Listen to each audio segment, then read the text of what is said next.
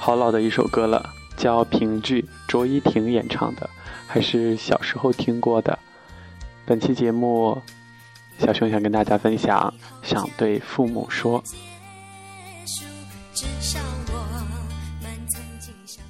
提到爸爸妈妈，大家肯定有很多记忆，不管是甜蜜的，或者是其他不好的吧。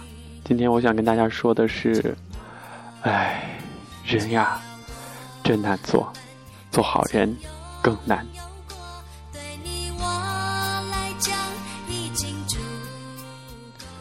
都说三十而立，那小熊也快要奔三了。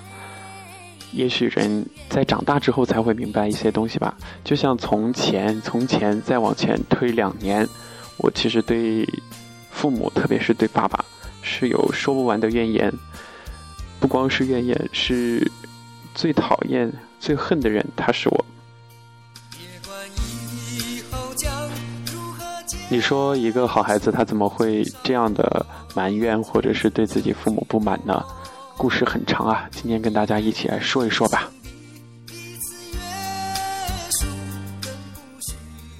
在我的童年的记忆当中是没有父母的这个角色存在的。小时候，从有记忆开始，他们就没有在我的身边。当然不能去怨他们，因为家境不好，所以他们在我很小的时候就在外务工，要挣钱，要还债，要支撑起一个家庭。所以小时候总是在伯伯伯母家，在姨妈家，在爷爷奶奶、外公外婆家到处跑，也就是说的那个吃百家饭吧。小时候，很多亲戚朋友老是喜欢问我，呃，最喜欢谁排个序，永远排在最后的就是爸爸妈妈，他们就会笑我。而且还有一个小插曲，就是当我在上小学一年级，妈妈从广东回来，回来陪我读书，专门在家照顾我。呃，记得刚见到面的时候呢，我看到妈妈还能够。认得他，记得他，所以就叫妈妈。然后看到另外一个和妈妈一起的人，我就跑上去叫爸爸。后来就成了一个笑话，因为那个人根本不是我爸，就是同乡的一个呃叔叔伯伯吧，现在也记不清了。爸爸是没有回来，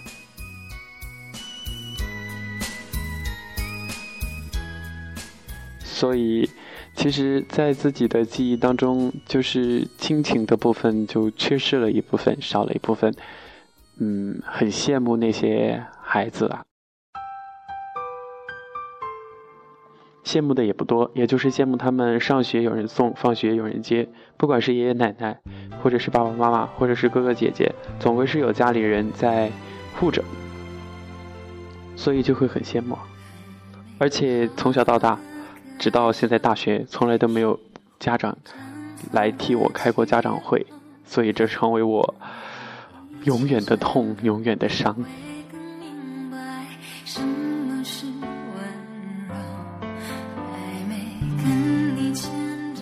以前说起他们，就是各种的不满。虽然他们有来，就是专门照顾我，让我读书，让我考大学，但是在我的角度去看，我的爸爸，他对我永远只有成绩，只有这两个字是最重要的。每次关心的也是成绩，每次不管期末考试、期中考试、中考、高考、升学考、大学里边依旧如此。所以对他，我真的没有什么太多的情感而言吧。其实这样是不对的。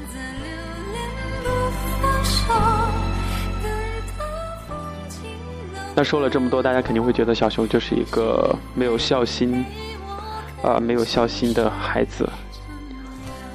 啊，我也承认吧，我真的是一个不太孝顺的孩子。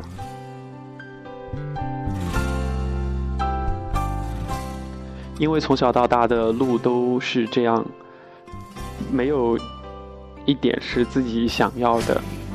先是跟着别人一起长大，没有自己的爸爸妈妈在身边。后来爸爸妈妈回来了。也不为其他，就是为了来管你学习，要让你学习，要让你怎么怎么样，一定要怎么怎么样。其实人和人之间是有差距的，是不可否认的。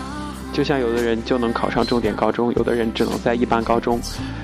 高中毕业之后，有的人去上了重点一本，而有的人就上了专科职业学校。就像我们的十个手指有长短吧，硬性的要求别人一定要怎样，那偶尔是做不到的。就像我做不到。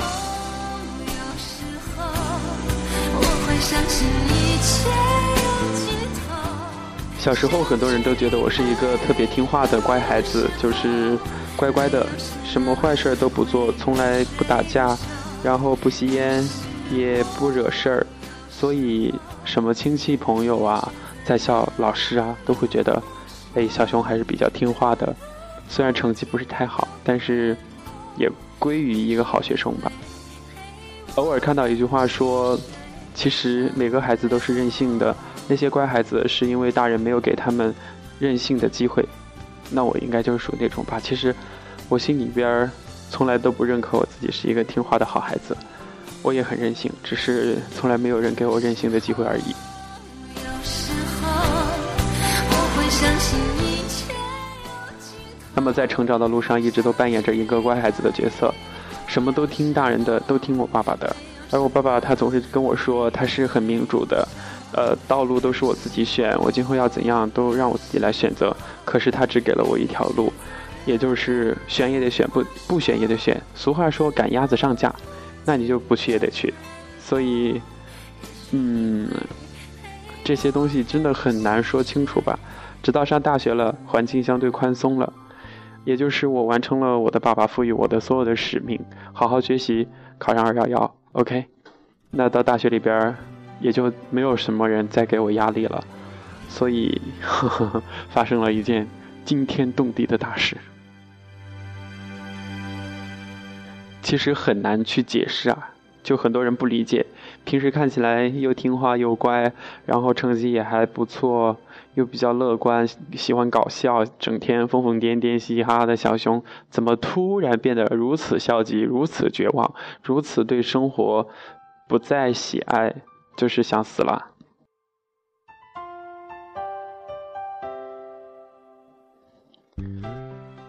真的那段时间就特别的低迷，就有一个心愿去北京，去北京干啥？去看我理想当中的大学，就有这么一个心愿，然后让我还想活下来。但是到后面岳相魔被送到精神病医院去了之后，就是连这个唯一的愿望也都不想再去抓住了，所以就特别消极，就被诊断为重度的抑郁症。那么接踵而来的就是被接回家，在医院住了一个月，寒假一个月之后呢，在家休养了一下。其实我自己觉得自己还没有调整好，因为我的心态还不够好。情绪也不够好，但是考虑到家人对自己的期望、亲朋好友对自己的期望，还有一年高的吓死人、吓尿了的学费，就又回到学校，硬撑着，撑到期末撑不下去，再一次的被送到精神病医院去了，在医院住了一个月，后来就跟爸爸闹掰了，也就是撕逼。其实跟爸爸之间不应该用这个词儿，反正就是跟他。彻底决裂了，他不再给我支付医疗的费用，也不管我了，就撤资了。精神病院也不收容我了，而学院呢，又给我办理了休学，所以我就是一个三方都不管的人了，我就是一个自由者了。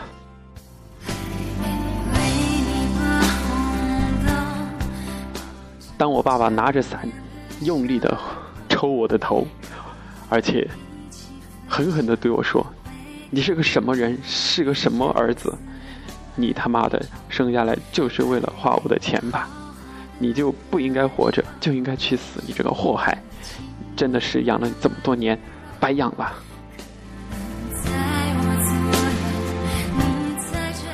当时啊，我的心呐，我的心真的都是碎成了渣渣，嚎啕大哭，就像小孩失去了最心爱的玩具一样。后来我爸爸就走了。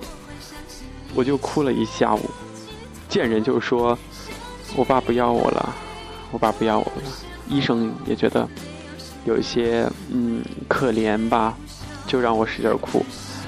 第二天，那个医院的院长就跟我说：“你已经二十一了，有了这个权利，也能够签一些东西，那就签一个生死条约吧。”那个约定我现在还记得。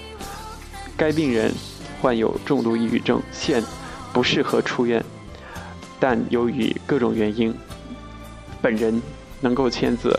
如果出院后发生一切事故，均与医院、学校无关，由本人承担。当我签下那几个字的时候，我就觉得，啊，不知道是解脱呢，还是下一个厄运到来。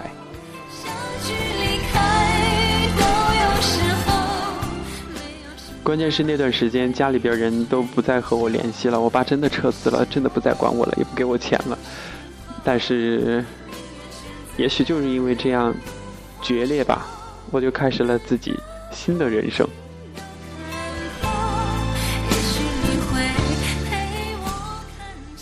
你说已经习惯了家里人每个月定时定点的往你的卡上打钱，你也不用为你的生计而烦恼，也不用为工作、为生活、为住的地方、为吃的地方这些东西去担忧。唉，但是后来你就得学着去社会上摸爬滚打，就一度我都想要去卖身了。是真的，在东莞差一点就去 KTV 里边做 waiter，做 KTV 的包房少爷。有半年的时间吧，没有跟家里人通一次电话，但是妈妈有偷偷的联系我啊。每次跟她讲电话的时候，她都特别的担心，而且很伤心，讲着讲着就哭了，说她觉得没有照顾好我，对不起我。嗯，就怕我在外面饿着冻着，然后又不能给我打钱，因为我家的钱全都是我爸爸挣的。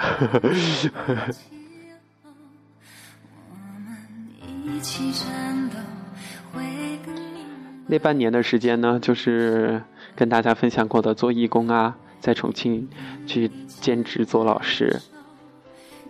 有时候有的问题真的需要时间来化解。就有半年时间没有跟爸爸他们联系，没有回过家。后来就想通了很多呀。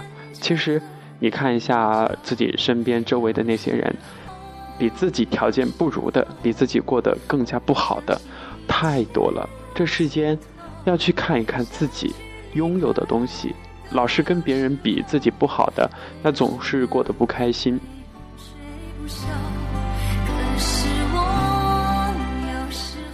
也就是那半年时间，想通了很多东西吧。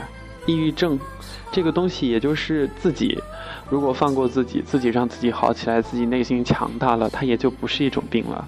如果老是去埋怨，老是，啊纠结，那可能一直吃药，一直都会好不了。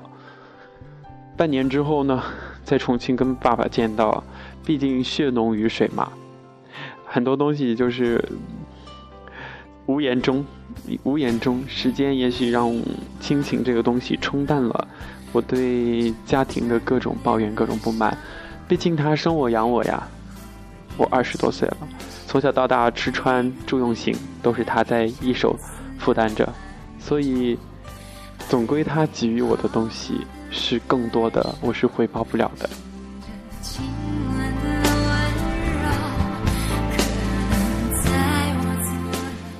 所以后来跟爸爸妈妈又住到一起了，生活又回到正轨了，继续开始自己的大学生活，继续在武汉读书。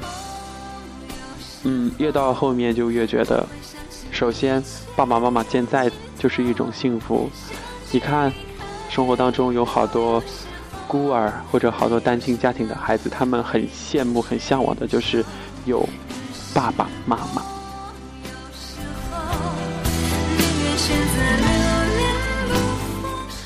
再看那些无法上大学的朋友，他们很羡慕自己能上大学，有一个完整的家。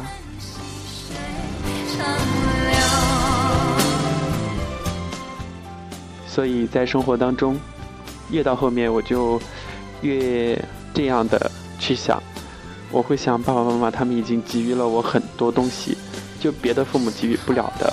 爸爸妈妈他们对我的爱也很多，很多孩子还享受不了这这些东西，就会觉得自己很幸福，就会觉得自己应该感恩，就会觉得以前做的那些事情是不对的。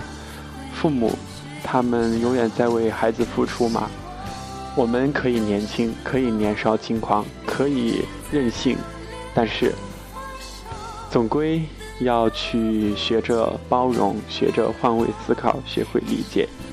我就想对自己的爸爸妈妈说：“小熊长大了以后会努力的吧，让你们过得幸福一点，再也不调皮了。”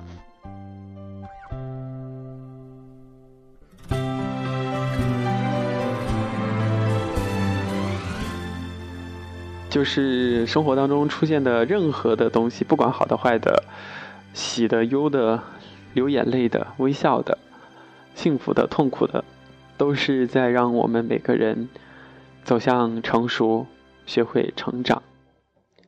在成长的道路上遇见大家，我们一起向前走，一起分享感动，一起拥抱温暖，一起变得更好。